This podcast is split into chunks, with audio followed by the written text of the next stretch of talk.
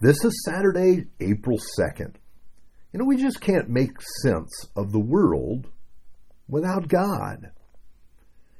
Albert Einstein once explained in a talk how stunning it is to see how well mathematics actually works with reality. He explained it like this An enigma presents itself which in all ages has agitated inquiring minds. How can it be that mathematics, being after all a product of human thought, which is independent of experience, is so admirably appropriate to the objects of reality.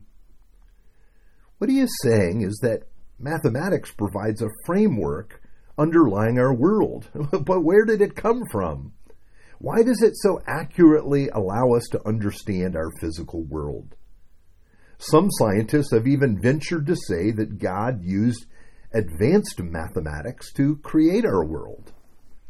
Now, as we finish up our podcast this week, I want to look at the words of Isaiah chapter 55, verses 8 to 9. For my thoughts are not your thoughts, neither are your ways my ways, declares the Lord. For as the heavens are higher than the earth, so are my ways higher than your ways, and my thoughts your thoughts. Now we hear the Lord telling his people that they don't have a chance of understanding his ways. God has done what we cannot begin to fathom. We simply cannot trace out his plans. Of course, when we hear this, we realize it makes God sound unreachable, incomprehensible to us. Now, in our study about Jesus, we have learned that God has drawn near. We cannot search God out to know him, but he has made himself known to us.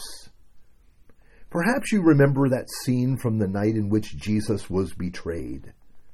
The disciples asked Jesus to show them the Father, and they would be satisfied with that. But Jesus told them that if they had seen him, they had seen the Father. You see, this is how clearly Jesus has revealed God to us. Now, backtracking to our text from Isaiah, the verses before give us a hint of the desire of God for us to know Him and come to Him.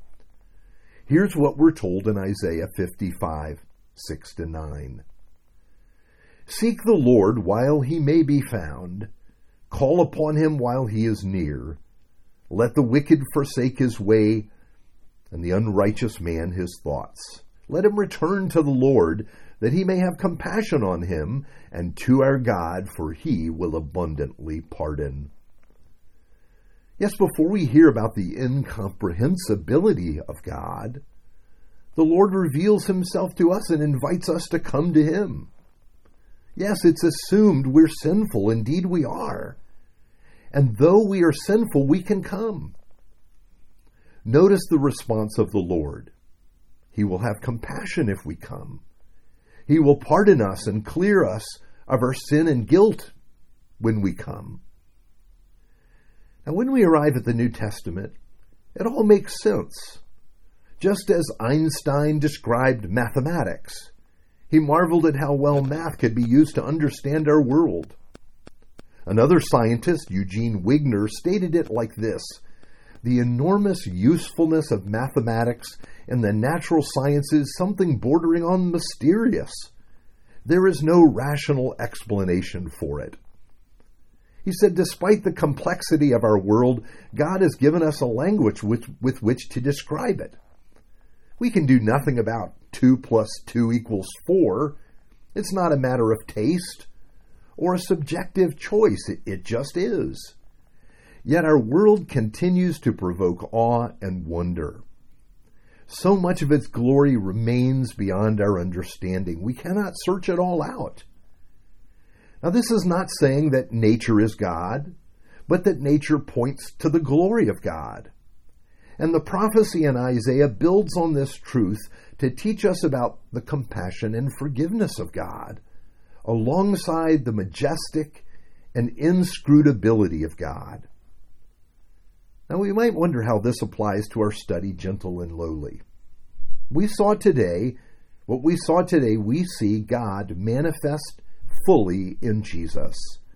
Jesus is the exact representation of the nature of God. Here's John chapter 1 verse 1 to 3.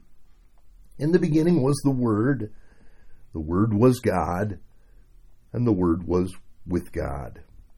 He was in the beginning with God. All things were made through him, and without him was not anything made that was made.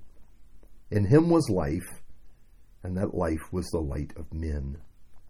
Isn't that beautiful? The connection between the eternal God, one that we cannot possibly understand, is made fully in Jesus, who has entered into our world, the one who made all things, so that we might know the character and the nature of the God who created us. Let's pray. Lord, how can we not stand in awe of your creation? Your ways are so much higher than our own, and your thoughts beyond us. We could not know you except you have come to us in human flesh. You've shown us your glory, and at the same time, you've forgiven us. You've given us a place in your family. Give us, we pray, the ability to see what we've been given, that we might enjoy you and glorify you forever. For in your name we pray. Amen.